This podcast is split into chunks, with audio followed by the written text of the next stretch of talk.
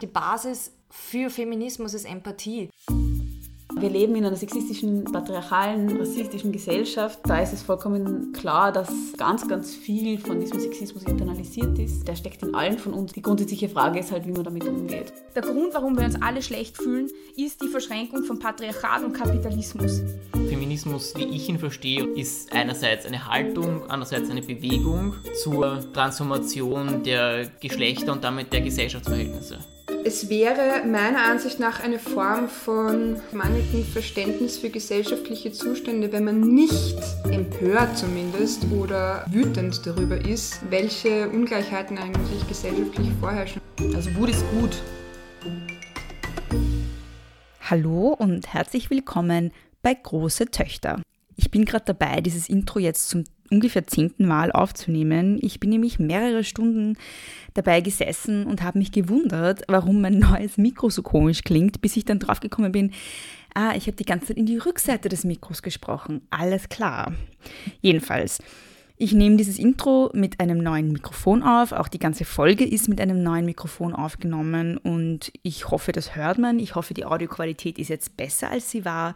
Lasst mich also gerne wissen, wie ihr den Sound jetzt findet. Ich habe in der letzten Folge einige von euch sehr verwirrt mit meinen Ausführungen zu Steady. Deshalb wollte ich heute noch mal kurz darauf eingehen, für alle, die überhaupt jetzt zum ersten Mal einschalten, Steady ist eine Plattform, die es Content-Creatern im Internet ermöglicht, von ihren Hörerinnen und Hörern oder Leserinnen unterstützt zu werden monatlich. Ihr wisst ja, dieser Podcast ist an und für sich kostenfrei zu hören. Jeder, jede kann ihn sich einfach im Internet anhören, aber es gibt eben die Möglichkeit, freiwillig für ihn zu bezahlen und das geht auf Steady. Das Problem ist, dass Steady relativ teuer ist. Und vor kurzem wurden eben, wie ich das bereits letztes Mal ausgeführt habe, die Gebühren noch weiter erhöht. Und einige von euch haben mir dann geschrieben, äh, was das jetzt bedeutet und wie sie sicherstellen können, dass möglichst viel von ihrem Geld tatsächlich bei mir ankommt. Und da gibt es im Grunde zwei Antworten. Das erste ist, ihr könnt eure monatlichen Mitgliedschaften auf jährliche umstellen. Steady bucht mir pro Abbuchung einen bestimmten Betrag ab und wenn diese Abbuchung nur einmal im Jahr passiert und nicht zwölfmal, ist der Betrag natürlich wesentlich kleiner, beziehungsweise wird der halt dann auch nur einmal abgebucht statt zwölfmal. Und die zweite Sache, die ihr machen könnt, ist, ihr könnt eure Zahlungsoption ändern. Es ist nämlich so, dass eine Zahlung per PayPal am teuersten ist für mich. Am billigsten ist Lastschrift und mittendrin Kreditkarte. Also wenn ihr es auf Lastschrift umstellen könntet, das wäre für mich am idealsten sozusagen. Einige von euch haben leider äh, ja, eure Steady-Mitgliedschaften gekündigt. Ich hoffe, es ist nicht in Folge der Ausführungen von letztem Mal, weil mit gar keinen Steady-Mitgliedschaften ist mir natürlich am allerwenigsten geholfen. Wie gesagt, ich bin auf den Steady-Account angewiesen. Das ist die einzige Finanzierung meines Podcasts im Moment. Und ich decke sozusagen auch alle Kosten selbst, die mit dem Podcast anfallen. Das heißt, äh, ohne diesen Steady-Account, ohne eure Unterstützung auf Steady kann ich diesen Podcast eigentlich nicht machen. Und je mehr von euch mich unterstützen auf Steady, desto mehr und bessere Folgen kann ich hier auch produzieren. Also, wenn ihr mich unterstützen wollt, dann geht auf steadyhq.com slash große Töchter Podcast. Und an der Stelle möchte ich mich natürlich auch bedanken bei allen, die das bereits gemacht haben. Und vor allem möchte ich mich bedanken, wie jedes Mal, bei meinen neuen Supporterinnen auf Steady. Danke Reka, Annika, Verena, Ina, Ita, Lisa, Jens, Laura, Sophia, Tabea, Iris und Johanna. In der heutigen Folge ist Judith Kohlenberger zu Gast. Judith Kohlenberger hat eigentlich dasselbe studiert wie ich, nämlich Anglistik und Amerikanistik und ist Kulturwissenschaftlerin. Mittlerweile ist sie aber an der Wirtschaftsuniversität Wien und forscht dort zu den Themen Flucht und Migration. Und wie es dazu gekommen ist, das erzählt sie euch in der heutigen Folge. Vor allem aber unterhalten wir uns über ihr Forschungsthema, nämlich Flucht und Migration. In diesem Podcast natürlich mit einem Fokus auf das Thema Geschlecht. Ich habe sehr viel Neues gelernt und ich hoffe, dass diese Folge dazu beitragen kann, Vorurteile abzubauen, Unwissen abzubauen und ich hoffe, ihr alle lernt auch was dazu. Viel Spaß mit dem Interview. Hallo, liebe Judith. Hallo, Bea. Ähm, es freut mich sehr, dass du dir Zeit genommen hast, trotz meiner Verspätung ähm, heute. Ich beginne meine Folgen immer mit, wer bist du und was machst du? Mhm. Magst du dich mal kurz vorstellen? Sehr gerne. Danke, dass du da bist. Äh, mein Name ist Judith Kohlenberger. Ich bin wissenschaftliche Mitarbeiterin am Institut für Sozialpolitik, wo wir uns hier gerade befinden. Mhm an der Wirtschaftsuniversität Wien und ich leite zurzeit ein Forschungsprojekt zu den Integrationswegen geflüchteter Frauen. Mhm. Du bist ja ähm, zu der Integrations- oder Migrationsforschung über sehr untypische Wege gelangt.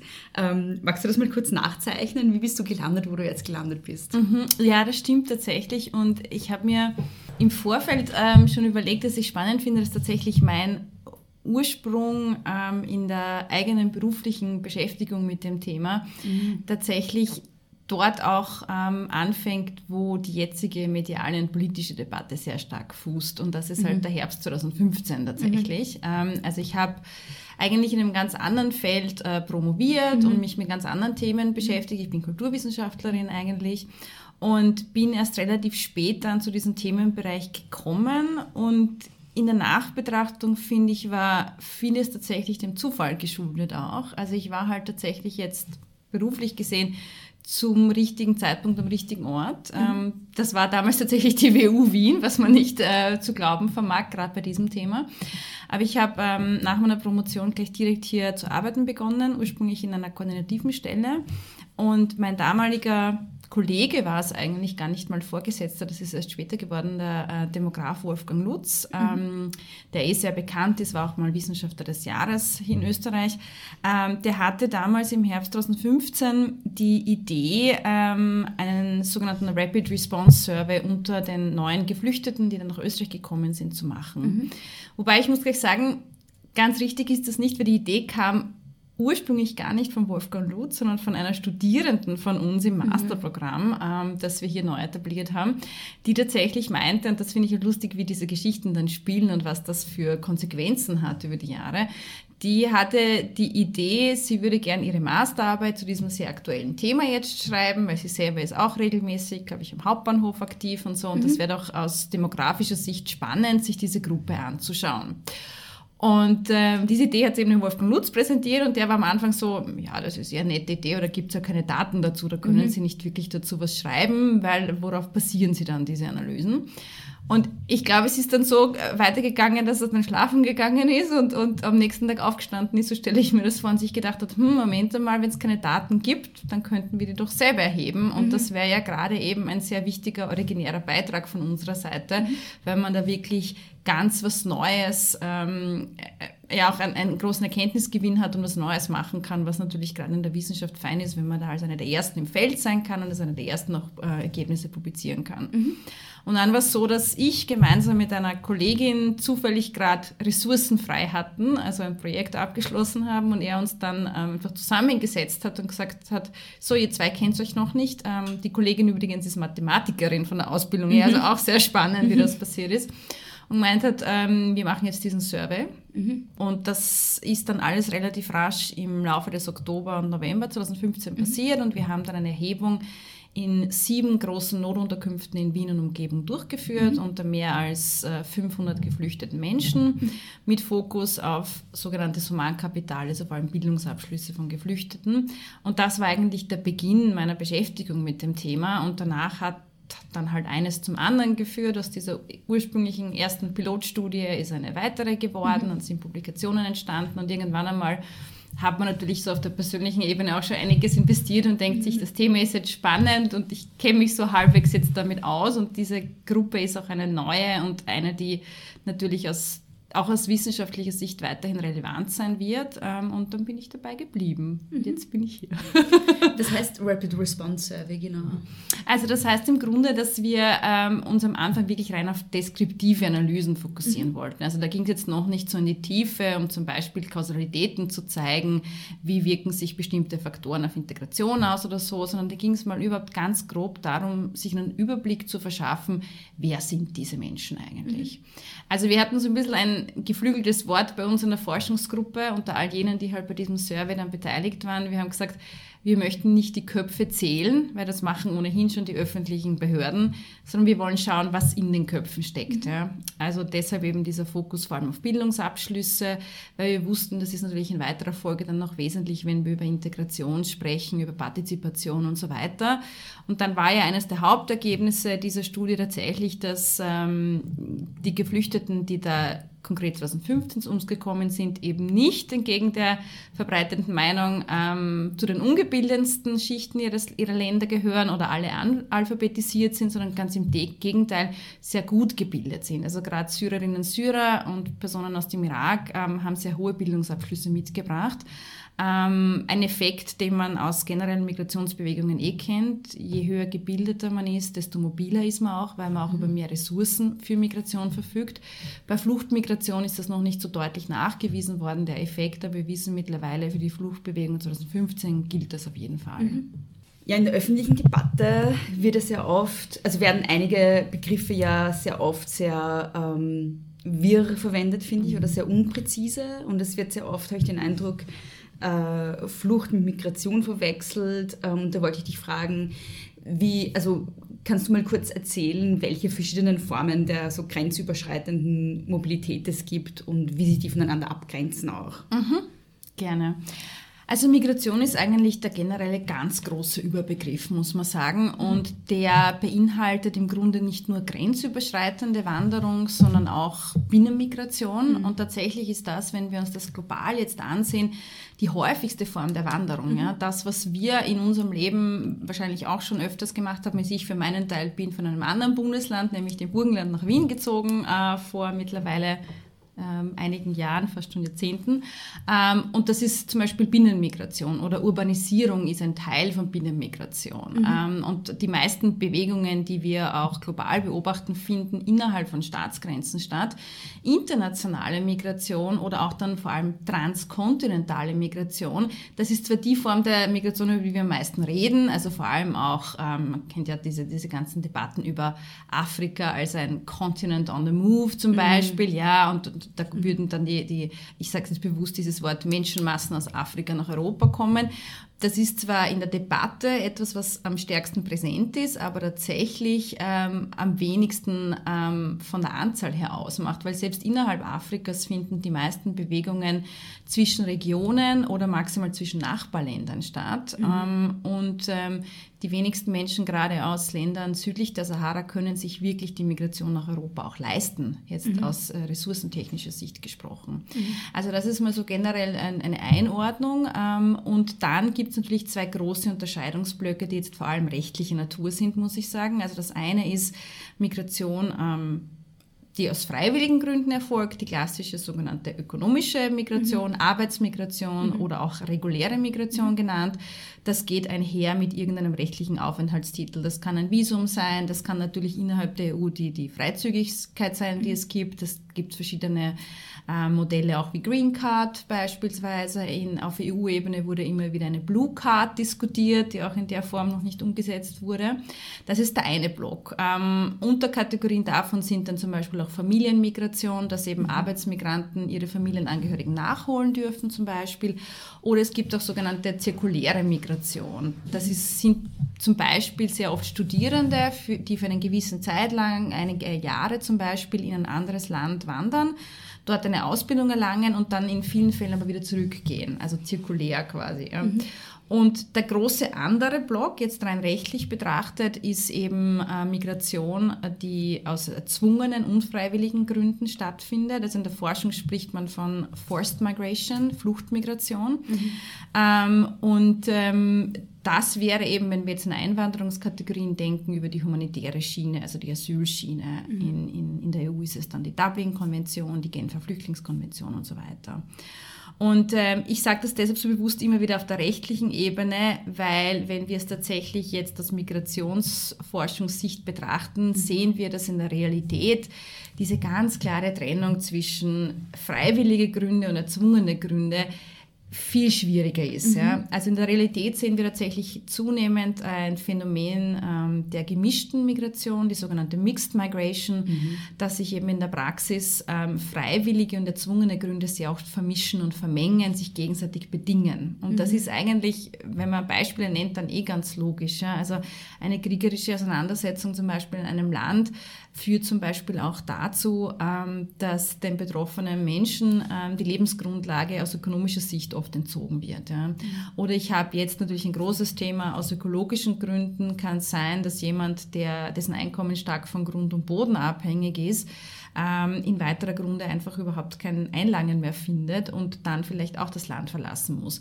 Das würde ich persönlich nicht als sehr freiwillig empfinden, mhm. ähm, aber die Trennung ist schwierig, weil ähm, in diesen ganz groben Kategorien demografische Gründe, ökologische, ökonomische gibt es eigentlich nur die politischen Gründe im engeren Sinne, die jetzt in der Genfer Konvention als Fluchtgrund aufgenommen werden. Mhm. Ähm, und da erkenne ich auch, wir werden sicher später noch über die politischen Implikationen sprechen, mhm. aber da erkenne ich schon eine gewisse Problematik Problematik, dass das derzeitige rechtliche System, das wir haben, jetzt nicht nur in Österreich, sondern auch auf EU-Ebene oder international, halt dieser zunehmenden Vermischung und Vermengung von Flucht- und Migrationsursachen überhaupt nicht gerecht wird. Also mhm. wir haben sehr klar getrennte Schienen, die humanitäre Schiene auf der einen Seite, die ökonomische Arbeitsschiene auf der anderen Seite und die Schienen verlaufen immer parallel und kreuzen sich aber mhm. nie. Ähm, es gibt so einige wenige Modelle, die das versuchen, so einen Übertritt von der einen in die anderen Schiene, aber das ist ähm, in den wenigsten Staaten überhaupt vorhanden. Und in Österreich natürlich ist die Diskussion auch stark davon getrieben,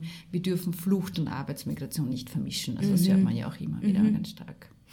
Ähm, und welche politischen Fluchtgründe gibt es im Moment äh, laut Genfer Konvention? Was ist der anerkannte als Fluchtgrund?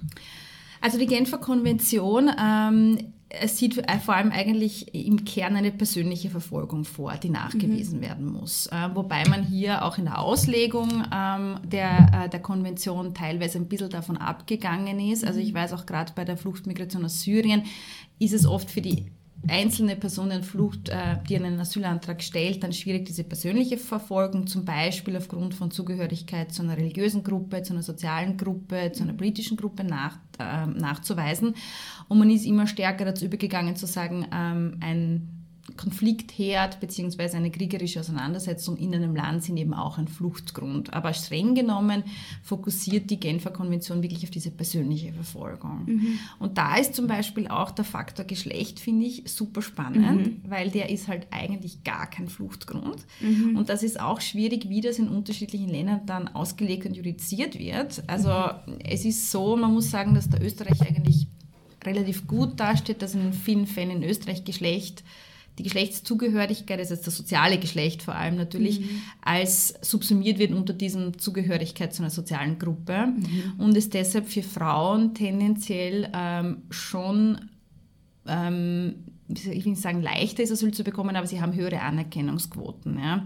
Zum Beispiel eine klassische Gruppe wären Afghaninnen und Afghanen. Ja. Das mhm. sieht man ähm, bei den männlichen Asylsuchenden aus dieser Gruppe haben wir Anerkennungsquoten von 30 bis 40 Prozent und bei den Frauen sind es aber um die 80 Prozent. Und das mhm. ist natürlich in Afghanistan äh, klar, finde ich, auch empirisch irgendwie zu argumentieren, weil natürlich Frauen in Afghanistan überhaupt keine Rechte haben, keinen Bildungszugang, ganz stark von den Taliban verfolgt werden und so weiter. Mhm. Da versucht man eben diese Gründe dann noch mit einzubeziehen. Ja? Mhm. Aber ganz grob gesehen, wenn man es wirklich eng auslegen würde, ähm, gibt eigentlich, äh, ist Geschlecht kein Fluchtgrund oder auch die, die Verfolgung aufgrund des Geschlechts oder die besondere Diskriminierung aufgrund des Geschlechts ist eigentlich kein Fluchtgrund. Mhm. Und umgekehrt können es zum Beispiel oftmals dann Männer in manchen Situationen einfacher haben, deshalb weil sie natürlich ganz konkret auf der individuellen Ebene oft von der Wehrpflicht betroffen sind in Ländern, wo ein Krieg herrscht, also in mhm. Syrien zum Beispiel, und deshalb eigentlich auf der individuellen Ebene äh, manchmal besser nachweisen könnten, ähm, ich bin jetzt wirklich persönlich davon betroffen und wenn ich nicht geflüchtet wäre, wäre mein Leben bedroht. Ja. Also das ist tatsächlich sehr, sehr schwierig, auch in der Judikatur dann. Hm. Das heißt, Geschlecht ist offiziell kein Fluchtgrund. Und bedeutet das dann in der Praxis, dass es ähm, sozusagen auch an der individuellen Auslegung dann liegt, ob, ob ähm, sozusagen eine Person Asyl kriegt oder nicht? Also an der individuellen Auslegung liegt es insofern immer, weil natürlich immer ein eigenes Asylverfahren gestartet Ja, wird. Ähm, Das heißt, es gab natürlich schon gerade 2015 auch die Fälle, wo, wo man gewusst hat, es gibt Gruppen mit höherer Anerkennungswahrscheinlichkeit, nennt sich das zum Beispiel Syrerinnen und Syrer generell. Ähm, Aber an sich wird schon jeder Fall separat betrachtet. Ja. Und es ist natürlich schon auch die Frage, inwiefern ähm, dann zum Beispiel die Umstände von der Flucht ähm, auch mit aufgenommen werden das Ganze. Weil was wir halt schon wissen, ist auch, allein das Risiko oder formulieren wir es positiv, die Möglichkeit, ähm, sich überhaupt eine Flucht leisten zu können und dann auch diesen, diese sehr teure und sehr gefährliche Reise auf sich zu nehmen, das hängt natürlich auch stark vom Faktor Geschlecht ab. Ja? Und Frauen haben dann noch viele zusätzliche Risiken auf dem Weg nach Europa, die halt Männer dann in der Form nicht haben, die vielleicht wieder andere haben. Das möchte ich jetzt nicht in Abrede stellen. Ähm, aber so geschlechtsspezifische Fluchtgründe, aber auch dann Fluchterfahrungen vor allem. Und ich finde, das sollte uns dann ja auch als Aufnahmegesellschaft beschäftigen. Ja? Also mit welchen wirklich Rucksack auch an Erfahrungen gerade geflüchtete Frauen kommen. Ähm, ich finde, das ist auch nur so ein bisschen ein Blindspot, der gerade in der äh, öffentlichen Diskussion oft nicht so gesehen wird. Und was für Unterschiede sind das in der Fluchterfahrung? Wie kann man das zusammenfassen? Also es gibt natürlich das ganz große Gebiet der sexualisierten Gewalt, äh, die Frauen erleben auf der Flucht. Ähm, das muss nicht immer ähm, nur dann passieren, wenn sie Alleinreisende sind. Also Das kann tatsächlich auch in der Gruppe passieren. Und die Schwierigkeit ist hier vor allem, dass es natürlich nicht ganz klar ist, wo man überhaupt als ähm, geflüchtete Frau Schutz finden kann, weil es kann die Gewalt kann von ähm, anderen Migrantinnen ausgehen, also Männern, kann aber auch ausgehen vom Grenzpersonal zum Beispiel oder kann ausgehen von irgendwelchen personalen Aufnahmelagern.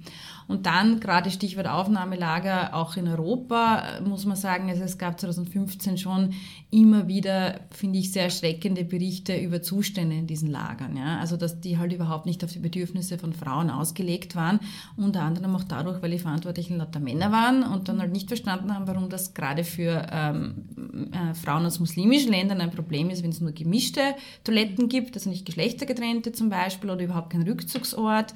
Das hat dazu geführt, also ganz erschreckende Berichte, dass Frauen ähm, zum Beispiel ihre Flüssigkeitszufuhr massiv eingeschränkt haben, damit sie nicht auf die Toilette gehen müssen oder sie haben Windeln getragen um nicht auf die Toiletten gehen zu müssen. Also das waren hygienische ähm, Umstände, die man sich gar nicht vorstellen kann. Und es war eben nicht nur in diesen großen Flüchtlingslagern, die man, was weiß nicht, Jordanien oder so kennt, die Bilder, die eh bekannt sind, sondern das war auch in Europa. Und das war einfach teilweise, ich meine, das klingt total absurd, aber das waren logistische Probleme im Grunde. Ja, also das hätte man ja schnell alles beheben können. Ähm, und da zeigt sich für mich wieder einerseits, da konnte, finde ich, keine Frau in Charge gewesen sein, weil die hätte vielleicht verstanden, dass es solche, was es da braucht, ja, auch weiß ich nicht, Menstruationsartikel und so weiter, so Kleinigkeiten. Ähm, aber es zeigt halt dann schon auch, ähm, dass wir einerseits total viel über diese Gruppe von geflüchteten Frauen, also muslimischen Frauen generell reden, wenn wir über Kopftuch reden und so weiter, aber wenn es um die ganz konkreten Bedürfnisse geht, die diese Frauen mal überhaupt brauchen, um so eine gute Basis zu haben, um an Gesellschaft, Arbeitsmarkt und so weiter teilhaben zu können, dann wird, dann wird das komplett ausgeblendet eigentlich. Also da gibt es, ähm, finde ich, eine gewisse Diskrepanz zwischen der öffentlichen Debatte einerseits und der Realität dann auf der anderen Seite. Wenn wir mal einen Schritt zurück machen noch, wenn jetzt eine Person äh, als Refugee nach Österreich kommt, wie geht dann da, also was ist das für ein Prozess? Was passiert da gleich mal zuerst? Wo, wie geht es dann weiter?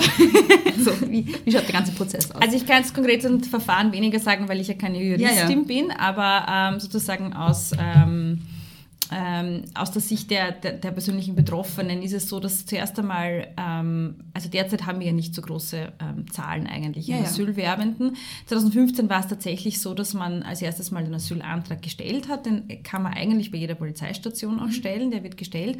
Und dann bekommt man auch eine Karte, die ähm, zeigt, dass man offiziell Asylwerbender ist. Das heißt, in, im, man hat dann in einem bestimmten EU-Land mal den Antrag gestellt ähm, und dann ist man auch in dem EU-Land mal verhaftet entsprechend. Ähm, und ähm, kommt dann, 2015 war es der Fall, in eines dieser großen Unterkünfte oder Notunterkünfte. Momentan sind die natürlich viel, viel kleinteiliger eigentlich. Und dann, ähm, und dieses Problem haben wir halt weiter, gibt es natürlich äh, oft die Schwierigkeit, dass man sehr, sehr lange warten muss auf den Ausgang dieses Verfahrens. Ähm, das sind dann nicht nur einige Wochen und Monate, das sind in manchen Fällen auch Jahre. Vor allem, wenn es darum geht, dass wenn ein negativer Bescheid ausgestellt wird, äh, man in Berufung geht, was man ja machen kann, in die nächste Instanz und so weiter. Und es kann sich sehr, sehr lange hinziehen. Mhm. Und dann ist die Problematik im Alltag äh, der Betroffenen, dass sie sehr, sehr wenig Möglichkeiten haben, sich sinnvoll zu beschäftigen. Ähm, also sie haben sehr beschränkten Arbeitsmarktzugang, nur in gewissen Mangelberufen eben. Sie haben ähm, teilweise manchmal, vor allem über zivilgesellschaftliche Initiativen, Zugang zu Deutschkursen, aber dieses flächendeckende Deutschkursangebot, wie es eben vom österreichischen Integrationsfonds angeboten wird, richtet sich eigentlich nur an Asylberechtigte, also mhm. Personen, die bereits äh, ein positiv beschiedenes Verfahren haben. Und ähm, das ist natürlich auch im Hinblick darauf ein Problem. Ich habe es vorher eh schon so ein bisschen angesprochen. Die Leute kommen ja mit einem ganzen Rucksack an Erlebnissen und Erfahrungen, die nicht unbedingt positiv sind. Ähm, mhm. Und gerade ähm, psychische Gesundheit ist halt bei geflüchteten Frauen ein riesiges Thema. Mhm. Also wir sind noch stärker von posttraumatischen Belastungsstörungen, Depressionen, Angststörungen betroffen als Männer. Und das ist natürlich dann ein Thema, wenn das fast jahrelang unbehandelt bleibt, weil halt auch die Infrastruktur fehlt. Ja. Mhm. Und wir wissen, dass zumindest, also klar, bei schwierigen Fällen jetzt nicht unbedingt, aber zumindest ähm, am Anfang kann halt eine sinnvolle Tätigkeit, die Beschäftigung, ein entsprechendes soziales Umfeld schon die eigene psychische Resilienz stärken, damit es gar nicht so weit kommt. Weil mhm. was wir aus der Forschung auch sehen, ist, dass es oft gar nicht nur, und Anführungszeichen, die traumatische Kriegserfahrung oder Fluchterfahrung ist, sondern die Tatsache, dass ich dann zwar eigentlich in einem sicheren Land bin, aber mich dann trotzdem fast jahrelang nicht sicher fühlen kann, weil ich halt nicht weiß, ob ich bleiben darf. Ja. Verbunden mit einer gewissen sozialen Isolation. Ja. Ich kenne da hier niemanden, ich kann auch nicht wirklich in Kontakt kommen mit jemandem, mit existenziellen Ängsten, die auch finanzieller Natur sind und so weiter dann erst sedimentiert sich das so richtig und das ist natürlich in der späteren Behandlung dann noch wesentlich schwieriger. Mhm. Also das, ähm, glaube ich, wäre ein ganz, ganz wichtiges Thema, ähm, gerade bei geflüchteten Frauen oder Frauen generell mit Migrationsfluchthintergrund, da stärker hinzuschauen, was auch ihre psychische Gesundheit betrifft. Ja. Mhm.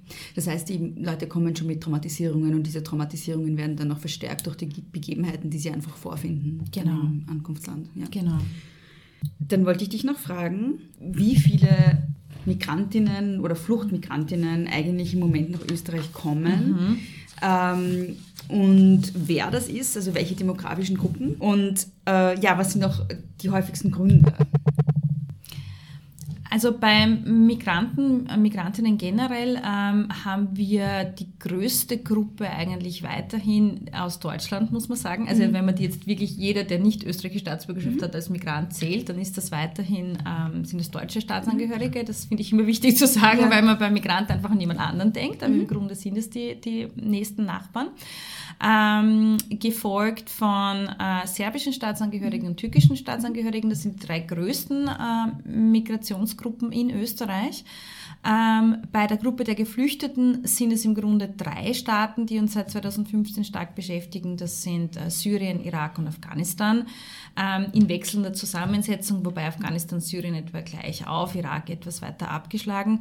Ähm, und man sieht schon noch, dass die ähm, Fluchtmigration aus Afrika zwar zunimmt, ja, also Somalia zum Beispiel ist ein, ein ähm, stärker vertretenes Land in, den letzten Jahren und Monaten, aber trotzdem eigentlich noch auf seinem niedrigen Niveau. Mhm. Und ganz generell ist die Einwanderung nach Österreich, nachdem sie 2016, 17 wieder stark abgeflaut ist, eben aufgrund des EU-Türkei-Deals und so weiter, auf einem relativ niedrigen Niveau. Also wir haben jetzt bei den Asylantragszahlen sind wir auf einem Niveau von etwa vor zehn Jahren. Ähm, das ist so klassisch, wo sich Österreich oft einpendelt. Mhm. Aber wir haben auch bei der ähm, regulären Migration nach Österreich ich habe es im Vorfeld rausgesucht, ähm, wir hatten 2018 150.000 ähm, Personen, die nach Österreich gekommen sind, über die reguläre Arbeitsmigrationsschiene und die Fluchtschiene gemeinsam mhm. zusammengezählt. Mhm. und wir haben dann aber tatsächlich auch eine Auswanderung aus Österreich. Mhm. Und das heißt, was man dann berechnet, ist die sogenannte Netto-Migration. Ähm, okay. Und die liegt bei 35.000 Personen. Also das ist eigentlich überhaupt nicht viel, muss man sagen. Mhm. Ähm, das zeigt auch wiederum so ein bisschen, eh, was wir schon angesprochen haben, so öffentliche Diskussion auf der einen Seite, Realität auf der anderen Seite. Ähm, und im Bereich der Fluchtmigration finde ich es halt immer ganz, ganz bezeichnend. Also selbst 2015, dieses Rekordjahr, wie es immer genannt wird, hatten wir bis Jahresende ähm, 88.000 Asylanträge mhm. und das entspricht in etwa einem Prozent der österreichischen Gesamtbevölkerung. Also man kann da jetzt nicht wirklich von, ich verwende es bewusst das Wort Umvolkung oder irgendwas ja, sprechen. Ja, ja, äh, das, waren, ja, das waren Asylanträge, davon wir sind dann bei weitem noch nicht alle positiv beschieden worden, also durften eh nicht alle bleiben.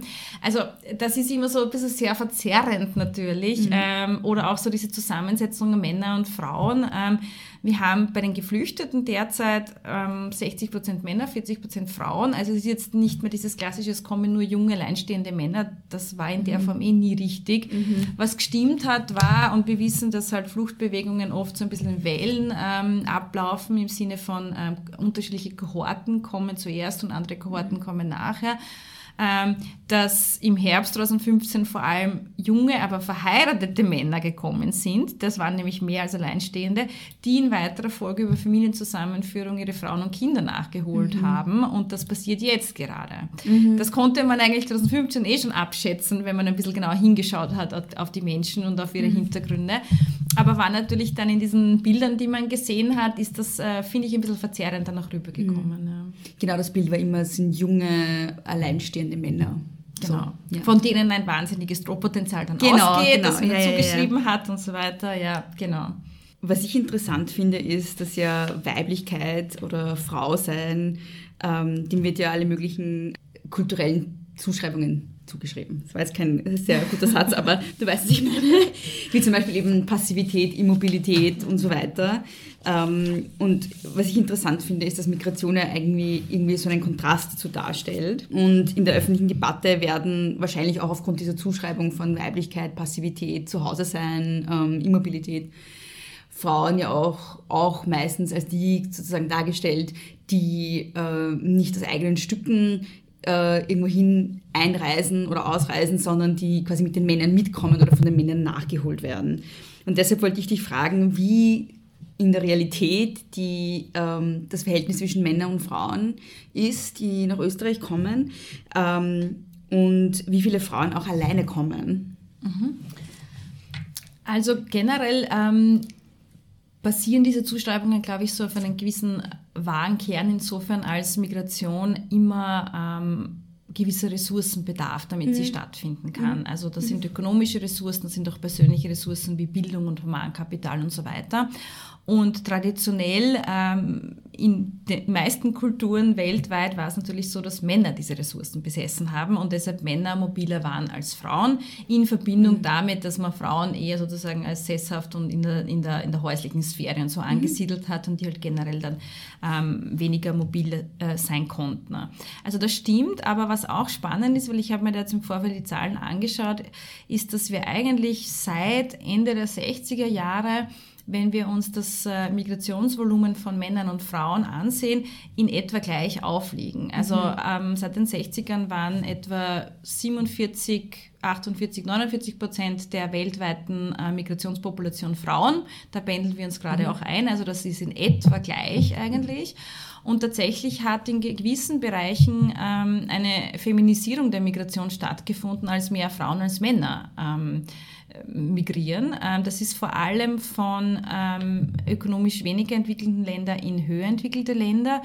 Ähm, und da ist es ein, zum Großteil, das kennt man natürlich auch aus Österreich, sind es Frauen, die jetzt zunehmend die ehemals ähm, unbezahlte Reproduktionsarbeit ähm, in sogenannten entwickelten Ländern äh, übernehmen. Also das wäre einerseits in der Reinigungsbranche sehr häufig, wo Migrantinnen mhm. beschäftigt sind, ähm, in der Pflege natürlich, das ist ein ganz, ganz großer mhm. Bereich, der auch äh, in Zukunft, glaube ich, noch größer werden wird, ähm, in der Kinderbetreuung und so weiter. Mhm.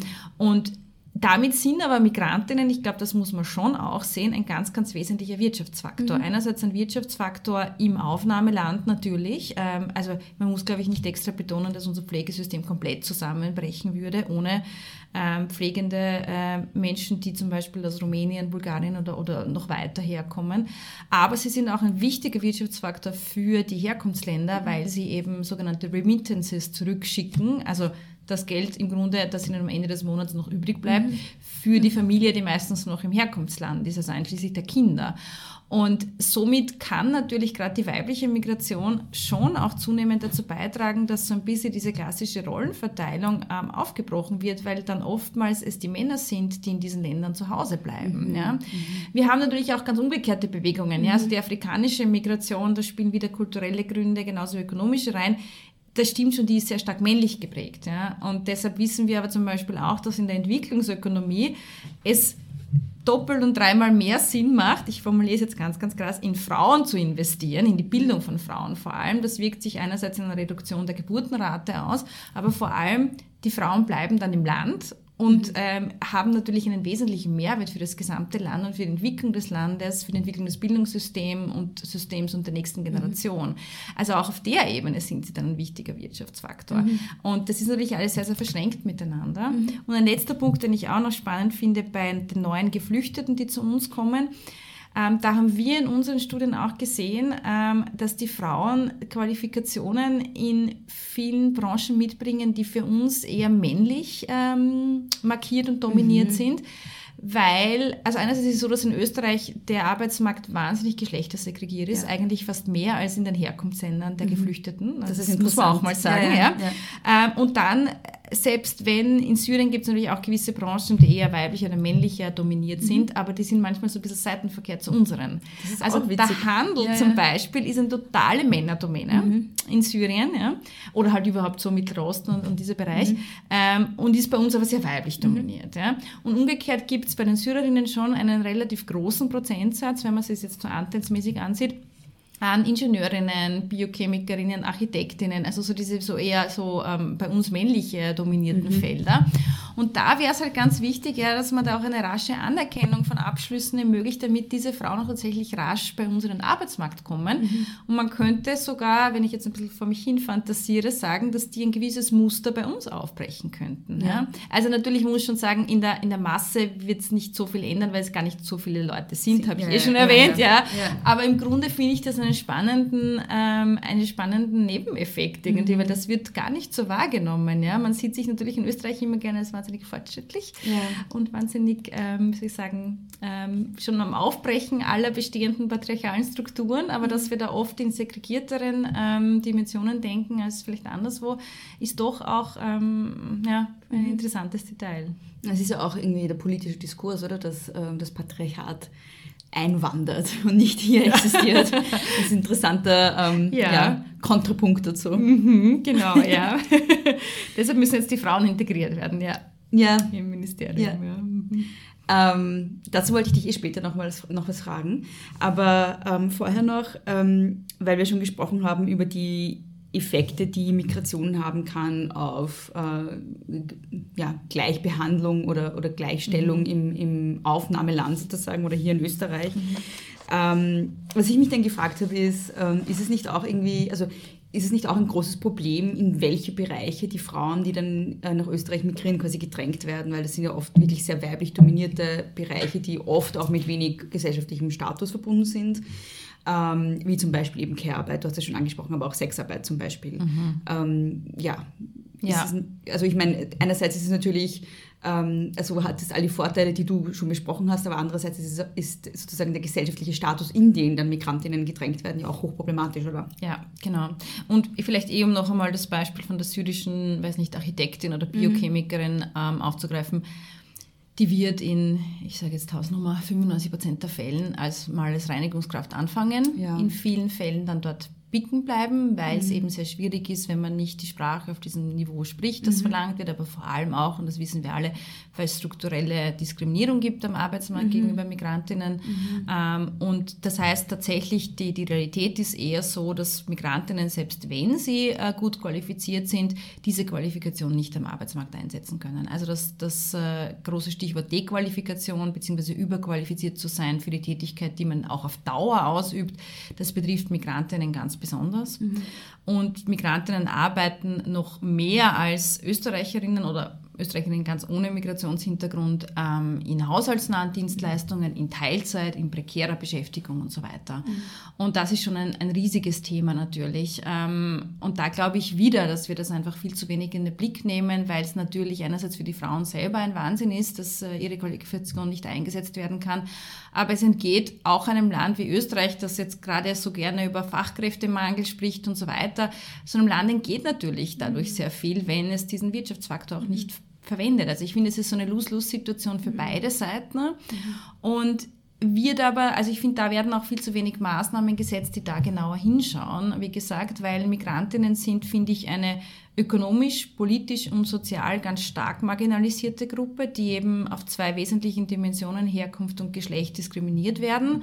Ähm, und gerade eben, wenn es Migrantinnen aus muslimischen Ländern sind, dann sind sie eine Projektionsfläche für ganz viele, auch oft widersprüchliche Erwartungen und auch ein bisschen ähm, Drohkulissen, die aufgebaut werden. Und da kommt ganz viel zusammen. Aber gleichzeitig sind sie auch, und das ist das Paradoxe dran, fast unsichtbar, wenn es dann wirklich um die konkreten Bedürfnisse geht, die jetzt mhm. über Kopftuch oder weiß ich nicht was hinausgehen. Und das finde ich sehr, sehr schade dass wir mhm. da einfach keine ein bisschen sachlichere Debatte finden. Mhm. Und was müsste an Maßnahmen passieren, äh, damit die Personen, die herkommen, äh, auch ihre Qualifikationen sozusagen einsetzen können? Also etwas, was natürlich gerade bei sehr gut oder hochgebildeten Migrantinnen ein Thema ist, ist, dass wir sehr lange und ähm, oft komplexe Nostrifikationserfahrungen haben. Mhm. Also wenn jemand mit einem Universitätsabschluss aus Hausnummer Syrien kommt, musste mal erstens sehr, sehr lange in äh, Deutschkurse investieren, weil es sehr hohes Level an Deutsch braucht ähm, und gleichzeitig dann natürlich die Anerkennung von den Abschlüssen. Also das ist bis zu einem gewissen Grad verständlich. Wenn ich im Gesundheitsbereich arbeite, will ich natürlich, dass die Person dann wirklich alle Nachweise bringt, dass sie tatsächlich als mhm. Ärztin tätig sein mhm. kann. Das ist klar. Aber hin und wieder braucht es vielleicht ein bisschen pragmatischere Lösungen und gleichzeitig auch mehr Unterstützung im mhm. Anerkennungsverfahren.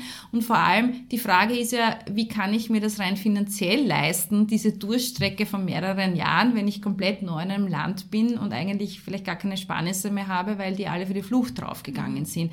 Also auch diese Form der Unterstützung. Und ich habe da auch eine interessante Zahl gefunden von einer Studie, die ähm, in Zusammenarbeit mit dem AMS durchgeführt wurde, dass von den geflüchteten Frauen tatsächlich 90 Prozent in armutsgefährdenden Haushalten leben. Also ich finde, diese finanzielle Absicherung, die ökonomische Basis ist eigentlich eine Grundlage für vieles weitere. Mhm. Ja? Und das heißt, äh, wir können erst dann über sinnvolle Weiterqualifikation und, weiß ich nicht, Integrationsmaßnahmen sprechen, wenn auch eine gewisse ähm, existenzielle Sicherheit gegeben ist, weil die wiederum, und das habe ich eingangs erwähnt, erwähnt, die macht auch was mit der psychischen Gesundheit, die macht was mit der Verfassung und so weiter. Und das sind schon auch Themen, äh, wo ich finde, wir gerade in den letzten Jahren und Monaten eher die Gegenbewegung genommen mhm. haben, also das Ganze noch prekärer zu machen, Stichwort Mindestsicherung und so mhm. weiter. Ähm, und dieses Argument mit, wir brauchen einen Druck, wir brauchen einen Leistungsdruck und mhm. dann wird es schon passen, weil dann bemühen sich die Leute wirklich, das wissen wir halt im Grunde sogar aus der ganz banalen Bildungsforschung, wenn es ja. darum geht, wie Kinder lernen, dass das nicht unbedingt die beste Maßnahme ist. Ja. Mhm. Ähm, um nochmal kurz auf einen Punkt einzugehen, den du kurz angesprochen hast, und das sind eben das ist die finanzielle Grundlage, weil wenn äh, Geflüchtete nach Österreich kommen, dann können sie also dann dürfen sie ja auch gar nicht arbeiten, oder? Bis der Asylprozess zu Ende ist und wie, also was bekommen die denn an, an finanziellen Leistungen, weil das ist ja auch was, wo alle möglichen Fehlinformationen rumgeistern von irgendwelchen ähm, geflüchteten Menschen, die tausende Euros kriegen von irgendwem. Also da gibt es ja diese, auch von der FPÖ, die macht das ja gerne, diese mhm. komischen Auflistungen und so, die ja meistens alle nicht stimmen, aber was ist sozusagen die, was bekommen Flüchtlinge, wenn sie herkommen? Also äh, während des Asylverfahrens gibt es die sogenannte Grundversorgung. Mhm. Da gibt es tatsächlich unterschiedliche Modelle, je nachdem, wie ich untergebracht bin. Also mhm. das ist einerseits vom Bundesland abhängig, es ist aber auch abhängig von der Art der Unterbringung. Ich kann zum Beispiel in einer Unterkunft untergebracht sein, mhm. Wo ich zum Beispiel in der Unterkunft ähm, Essen und Verpflegung schon bekomme. Mhm. Dann ist mein Tagessatz so ein Taschengeld wesentlich geringer. Also der ist wirklich mhm. sehr, sehr gering. Ja. Das mhm. sind dann ähm, einige wenige Euro und dann im Monat halt wirklich nicht viel, sondern mhm. da, da, muss ich nur zusätzliche Kosten damit abdecken. Mhm. Wenn ich mich privat unterbringen muss und selbst die Miete zahlen muss, dann ist dieser Satz zwar höher, damit ich mir die Miete leisten mhm. kann, Aber das muss man schon noch sagen, ein sehr geringer Anteil, weil was ein großes Thema ist, gerade bei geflüchteten Menschen, da sind wieder Frauen oft doppelt schwer davon betroffen, äh, die Wohnsituation, ähm, dass wir eben wissen, dass viele Geflüchtete ähm, in, zu mehreren, also in, Gruppen eigentlich in, in, WGs wohnen, dann auch teilweise sich abwechseln müssen beim Schlafen und so weiter, in einem mhm. reichen Land wie Österreich. Aber weil es natürlich ähm, einfach eine sehr prekäre Situation ist und man mit diesem geringen Einkommen wenig machen kann und vor allem natürlich auch nichts dazu verdienen kann. Oder wie gesagt, es gibt so einige wenige Mangelberufe, wo man arbeiten kann, aber dann müsste man natürlich auch das Glück haben, dass man tatsächlich dort eine Stelle findet. Mhm.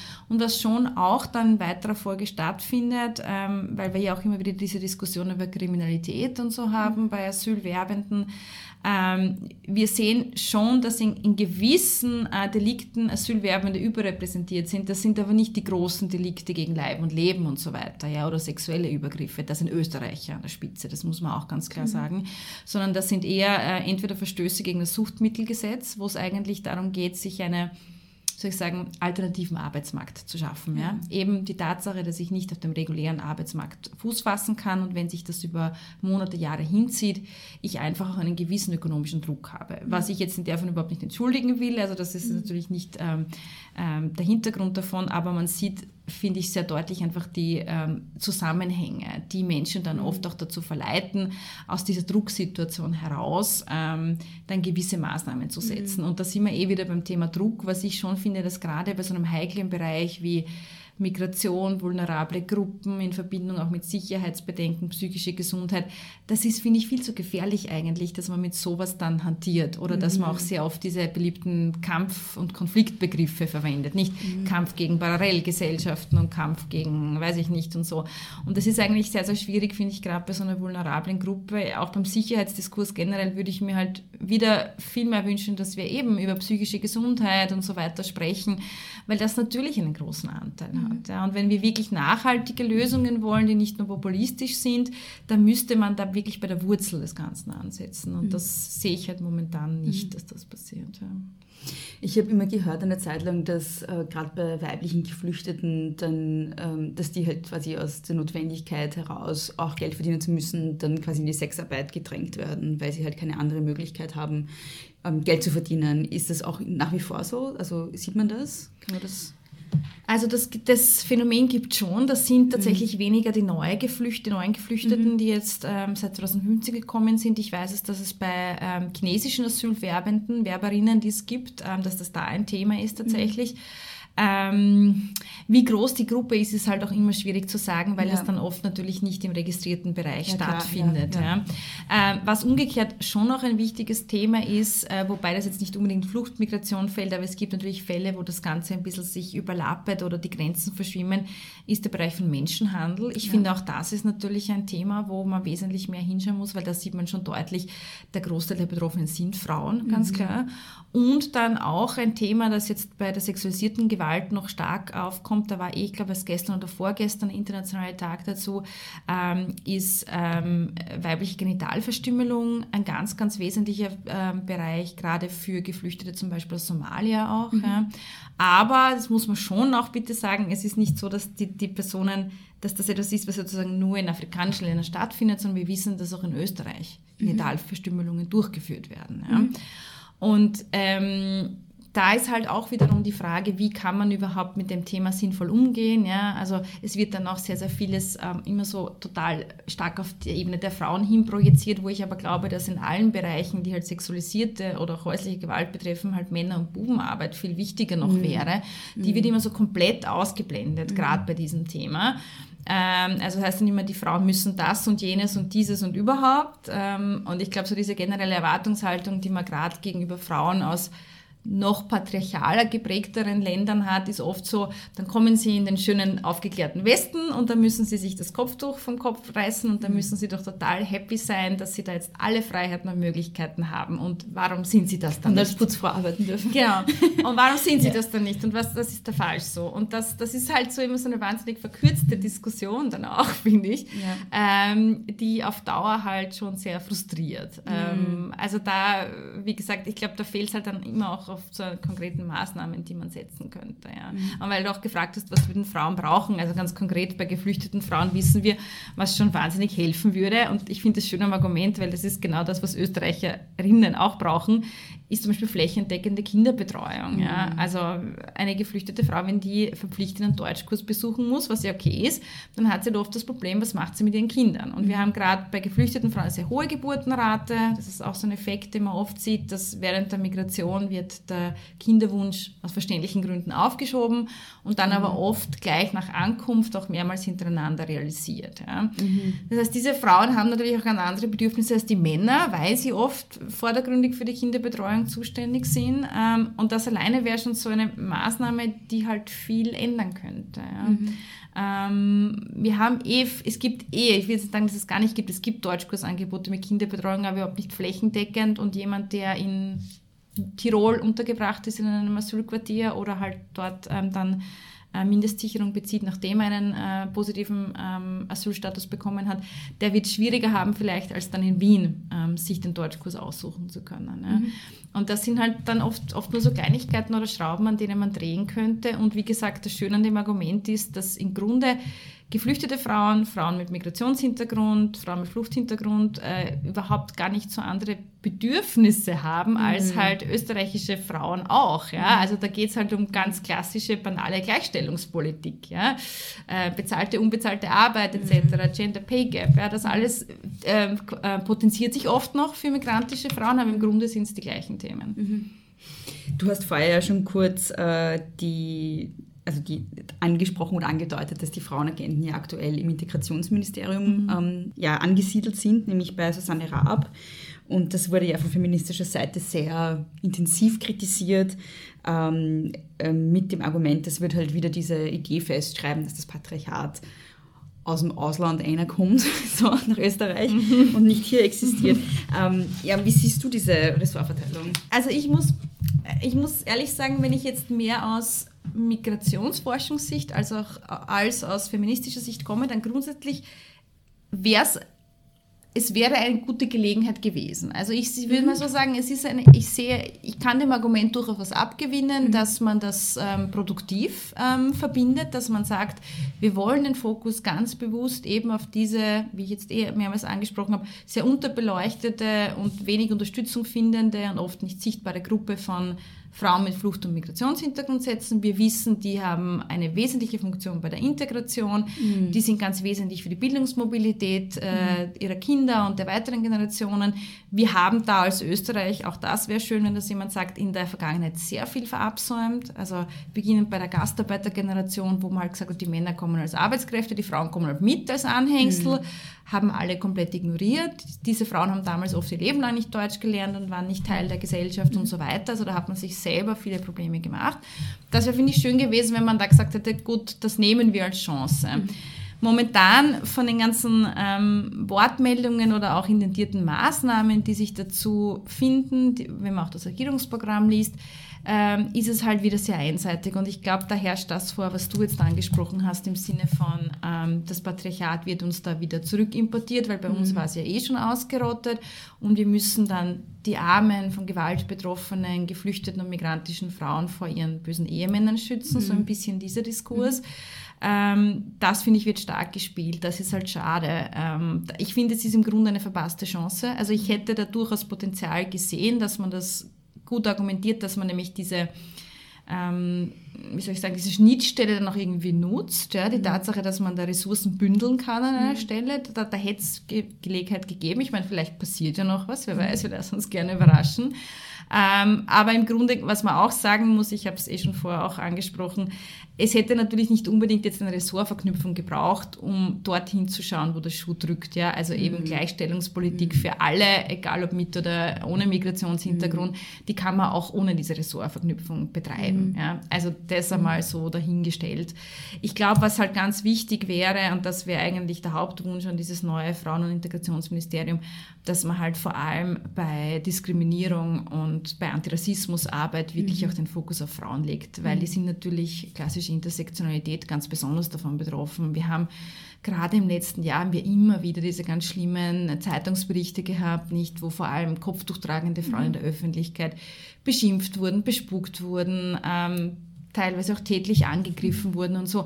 Das ist bei uns immer noch so ein bisschen im Bereich von, weiß nicht, Kavaliersdelikt oder ja. so. Also ganz unglaublich eigentlich. Mhm. Ja.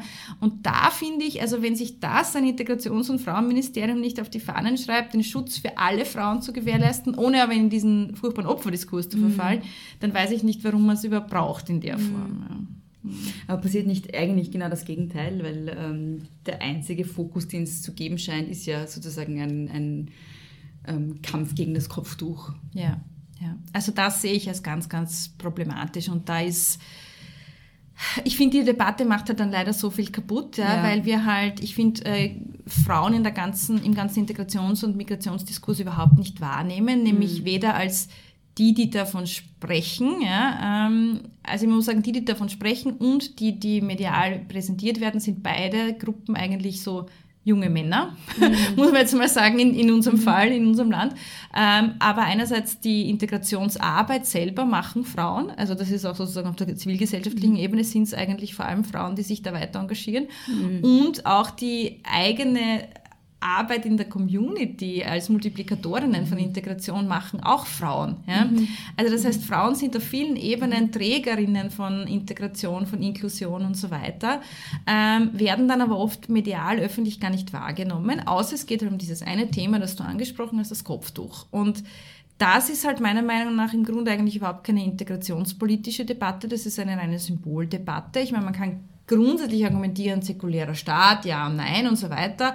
Aber das ist es ja im Grunde nicht. Man will dann natürlich sich eine ganz bestimmte Gruppe an Menschen herausgreifen und dann trifft es halt aber wieder innerhalb der Gruppe, jetzt mit diesem diskutierten Verbot des Kopftuches, natürlich nicht die Männer, sondern die Frauen. Mhm. Und ich finde, es ist ein wunderbares Beispiel dafür, wie viele gesellschaftliche Kämpfe und Konflikte auf dem Körper von Frauen ausgetragen werden. Und eigentlich auf demselben Spektrum bewegt sich eine ähm, Schwangerschaftsabbruchsdebatte, ja, bewegen sich Debatten um Verhütung und so weiter, bewegen sich Debatten, die im Bereich von Schönheitsidealen und, und, und weiteres gehen. Also all diese Debatten sind immer so das Kampffeld weiblicher Körper eigentlich. Und das Kopftuchverbot ist meiner Meinung nach schlägt genau in die gleiche Kerbe und geht halt überhaupt nicht auf die wirklichen Bedürfnisse von mhm. Frauen mit Flucht- und Migrationshintergrund ein.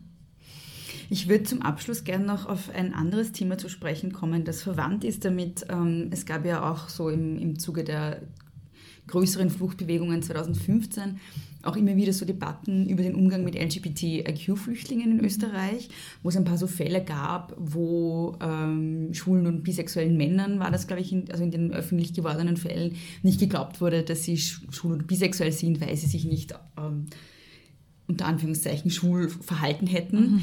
Ähm, hat sich da was getan, deiner Wahrnehmung nach? Also wie, wie ist der Umgang mit LGBTIQ-Flüchtlingen in Österreich im Moment? Ähm, also ich glaube, der einzig positive Nebeneffekt von, von diesen Fällen, die da aufgedacht wurden, die wirklich absurd waren, ja, muss man sagen, ja, ist, glaube ich, dass man überhaupt mal stärker hingeschaut hat, ah, okay, da gibt es eine relevante Gruppe, die mhm. vielleicht auch wirklich Bedürfnisse hat. Ähm, und da einerseits auch die LGBTQ-Community in Österreich, glaube ich, auch durchaus sensibilisiert wurde. Mhm. Also das mhm. ist natürlich auch von vornherein nicht un immer unbedingt, genauso wie es natürlich auch im Feminismus nicht immer mhm. leicht ist, mit der ganzen Kopftuchfrage umzugehen. Mhm. Ja? Also ich will es jetzt gar nicht irgendwie sozusagen in eine andere Ecke, aber es ist natürlich tatsächlich ähm, aus LGBT LGBTQ-Sicht ähm, oftmals schwierig gewesen, sich dann gerade mit der Gruppe der Neuankommenden ähm, auf so einen wirklich gemeinsamen Nenner zu verständigen oder überhaupt wahrzunehmen, da gibt es auch Bedürfnisse hier und wie mhm. gehen wir damit um. Und da mhm. sehe ich schon, dass sich gerade die Community sehr hervorgetan hat, sehr positiv hervorgetan hat. Da gibt es viele Angebote aus der Community mhm. kommend. Mhm. Ähm, und das ist, finde ich, auch ein schönes Zeichen, wie natürlich unterschiedliche, im Grunde sind es weiterhin marginalisierte Gruppen durch die gemeinsame Solidarität dann auch zusammenfinden. Mhm. Also das ist so mal ein schöner Nebeneffekt. Ich muss ehrlich gesagt gestehen, also einerseits ähm, aus ähm, aus Policy-Sicht, ja, dass man sagt, von so einem Top-Down-Prozess zu starten, ähm, der jetzt ein, diese Gruppe als besonders schutzbedürftig herausnimmt oder der ähm, auch ähm, ähm auf, auf, bundespolitischer Sicht vielleicht Maßnahmen schafft, die dieser Gruppe zugutekommen, mhm. da ist sehr wenig passiert. Ja. Also in dem Asylverfahren selber kann man es natürlich schwierig sagen, weil das momentan überhaupt einer gesamten Reform da unterworfen ist und da hängt es natürlich, glaube ich, schon weiterhin leider sehr davon ab, auf welche Beamtin, welchen Beamten man trifft. Auch das mhm. muss man ganz klar sagen. Im Grunde war es dann auf dieser Einzelebene auch irgendwie ein Thema. Mhm. Ähm, aber zumindest ist es, glaube ich, hat es der Sichtbarkeit der Gruppe schon gut getan, ähm, in dem Sinne, dass man ähm, sowohl in der Flüchtlingscommunity das stärker reflektiert hat und umgekehrt aber auch dann ähm, in der ähm, ja, Community, die hier schon war und vor allem ähm, ja, diese Solidarität, glaube ich, die hat schon gestärkt. Und das mhm. ist ja auch immer schön zu sehen, dieser ja. Nebeneffekt dann. Ja. Mhm. Okay, gibt es noch irgendetwas, was du noch gerne sagen würdest zu den Themen, die wir besprochen haben, was ich noch nicht gefragt habe und was dir wichtig ist? Hm, also mir fällt ad hoc, glaube ich, nichts mhm. ein. Wir haben sehr viel, es gibt natürlich immer wahnsinnig viel. Ja, klar. Weil das Thema ist ein breites äh, und das Thema ist, glaube ich, auch eines, das nicht so schnell weggeht, wie wir sehen. Wird manchmal auch, muss man sagen, ein bisschen künstlich am Köcheln gehalten. Ja, ne? ja. Ich glaube, so abschließend kann ich wieder eh nur meinen Appell wiederholen, dass ich mir manchmal wünschen würde, es wird die Debatte sich stärker vielleicht auch an der Realität orientieren. Mhm. Also wir mhm. sprechen, machen oft in der Debatte Dinge größer, die gar nicht so relevant sind in der Praxis mhm. und andere, wo es ein genaueres Hinschauen braucht, wo es eine stärkere Sichtbarkeit von Bedürfnissen braucht und so, die werden komplett ignoriert. Und, mhm. und da ein bisschen stärker zusammenzufinden, das wäre mir schon ein Anliegen. Mhm. Vielleicht haben wir ja mit diesem Gespräch ein bisschen dazu beigetragen. Hoffentlich. Okay, danke schön. Magst du den Leuten noch sagen, wo sie dich im Internet finden? Uh, ähm, man findet, ich überlege, ich sage dann immer, googelt mich, aber das klingt so eingebildet, ähm, weil ich kann, aber das Problem ist, dass ich unsere Website nicht auswendig kann, aber vielleicht ist es sogar am besten, mir auf Twitter mhm. zu folgen, oder? Ich glaube, ja, heißt du auf Twitter? Ich heiße auf Twitter ähm, äh, J-Kohlenberger. Und ähm, ich versuche dort auch hin und wieder mich in aktuelle Debatten einzumischen, mhm. auch wenn wir ja mittlerweile wissen, äh, die Wissenschaft möge sich bitte nicht überall einmischen, aber an das halte ich mich nicht. Gott sei Dank hältst du dich nicht dran. Ich folge dir gerne